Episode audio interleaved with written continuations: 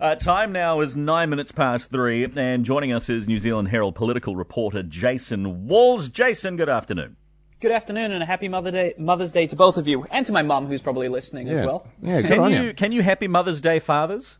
I, I- Oh, I think that's I- we have Father's Day for that, Well, but I, appreciate your kind words. I think it's a wish that neither of us have, have ballsed it up. That's probably it. That, that's what it's in connection with Tim. Yeah, Yes. that's it. That- Good call. So first things first, uh, Jason. I see uh, David Clark. He, he's off the leash. He's been uh, let loose today. Uh, what was that all about?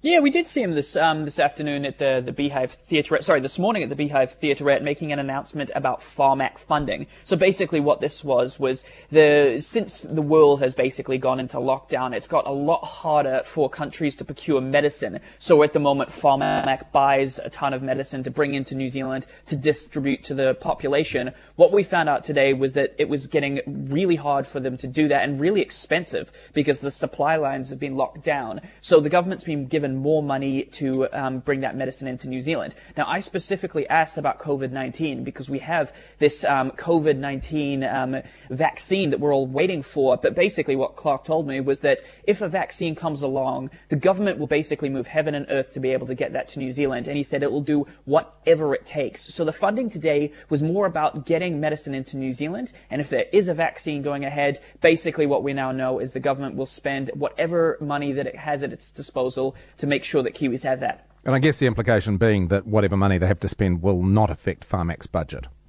Uh, No, no, exactly. Pharmac's budget is now pushed beyond um, a billion dollars, so that's a lot of money to be able to buy medicine for, for Kiwis. So if they need an extra couple hundred million dollars to get this va- vaccine, you could bet your bottom dollar, well, it is our bottom dollar because it's taxpayers' money, that they'll be bringing that through to us. Very quick question: Was David Clark the health minister? Was he always going to be speaking today? He's kept a fairly low profile for obvious reasons, but was he always going to talk today? Well, we only find out um, these things ahead of time by maybe about a day or so. So we did find out, um, uh, um, I think it was yesterday, or maybe even it was Friday, that he was going to be talking to us. But um, yeah, in terms of it wasn't a spare of the moment. He's here, come run now, bring your recorder, sort of thing. Okay. So tomorrow, 4 p.m., there are going to be plenty of eyes on Parliament. Would you be at all surprised if we didn't enter level two in some capacity? Because, uh, well, the, the hints uh, seem to be, and the, and the briefings about what it looked like, seem to be leading us in that direction. Well, if you look at all the evidence, it would certainly paint a, an optimi- optimistic picture of where New Zealand is heading in terms of the alert level. I mean, you've seen just today there are only two new cases of COVID-19, and that follows a week where there has been really rock bottom levels of new cases. In fact, we had two days in a row where there were new cases, so that's looking incredibly optimistic. Then on the other hand, you have the likes of Deputy Prime Minister Winston Peters, who's come out and said that he would like to see New Zealand move out of level three into level two as quickly as possible. And there's been a lot of pressure from the opposition. And this is, comes at a time when a lot of New Zealanders are really keen to get out of this lockdown situation. I know we're not in level four anymore, but for many people that are still working from home, yes, we can get KFC and we can go for longer walks, but at the end of the day, it still feels the same for a lot of people. So there will be a lot of disappointed faces if there is no movement tomorrow. But the Prime Minister has outlined that there are a number of different ways that they, it can go into level two. For example, it could be a staggered approach where there's different regions of the country or different parts of the economy that enter level two first. It might feel the same if you're not earning any money or you're earning a reduced income, but if the sun is shining, you're outside, it, it definitely looks different to me than level four. Just very quickly on Grant Robertson, how big is this week for him?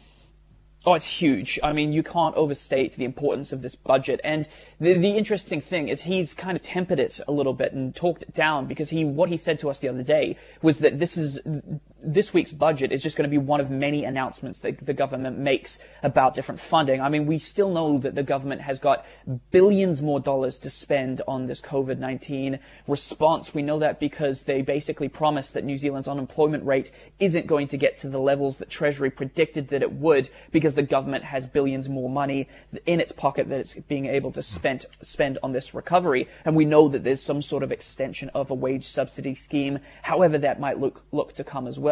So he is going to be donning his traditional new budget tie, but I think it's going to be, a, it's going to be tinged with a lot of sadness this year because although the government has been praised on having quite a good response to COVID-19 economically, there is still going to be thousands of people out of work. And in fact, those leaked, or those um, released documents that we saw on Friday Yeah. showed that by September, 300,000 people could be out of work by then. So, uh, well, speaking of the data dump, what's uh, been a big story over the over the weekend.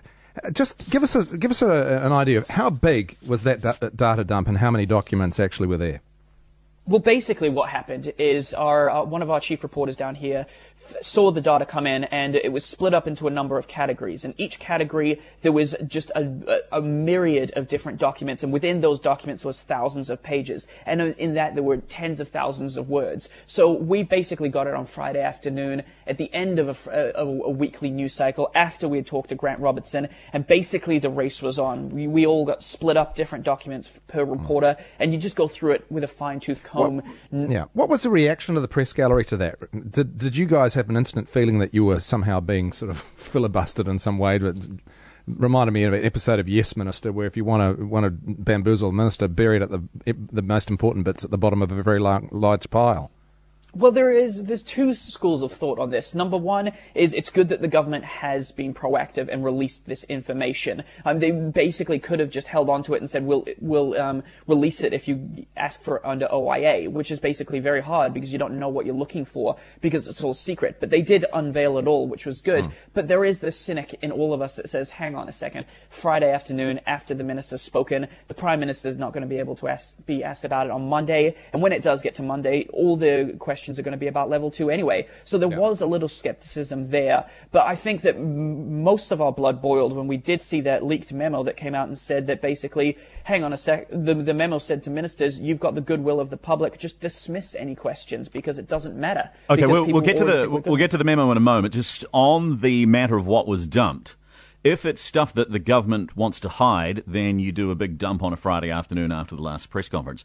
But from what I gather, there didn't seem to be stuff in there that's especially controversial, or is that not the right take? Is that not your take?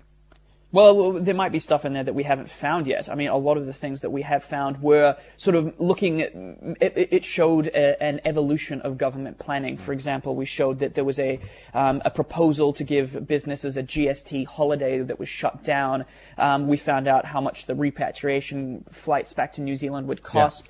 And we saw things, for example, the government rejected advice to make liquor stores an essential service. But there wasn't anything in there that we had found as of yet that would Yeah. basically cause the prime minister for concern. But as you said, and as I said, there, there was thousands of documents in there. I mean, we still could Yeah. be yet to find it. Well, getting back to that memo that was leaked, uh, to, which to me is a colossal embarrassment. And uh, what is your sense? Were they being? Is does this? I think I saw um, Tracy Watkins said that it was like a third termitis from a first term government with the level of arrogance. What's your take on it? Well, uh, yeah, that's a that's a perspective that I'm sure a lot of people would find sympathy with because it did sort of smack of arrogance a little bit. The you've got this government that have been praised for doing such a good job, and then you've got Jacinda Ardern, who's the basically the queen of kindness out there, talking about how important um, this sort of stuff is, and then for there to be a memo that says, "Oh, basically, New Zealanders think that we're, we're doing great. We don't have to be as transparent and front up with ministers on this." A lot of people would have the right to be pretty disappointed in that, and I think including a lot of um, journalists in the press gallery, to be honest. Yeah. Last question: Do we know who wrote the memo, and do we have any uh, suspects as to who leaked it? I would be a pretty terrible reporter if I told you that, wouldn't I? What about the writing of it, at least? You'll be getting nothing out of me, I'm afraid.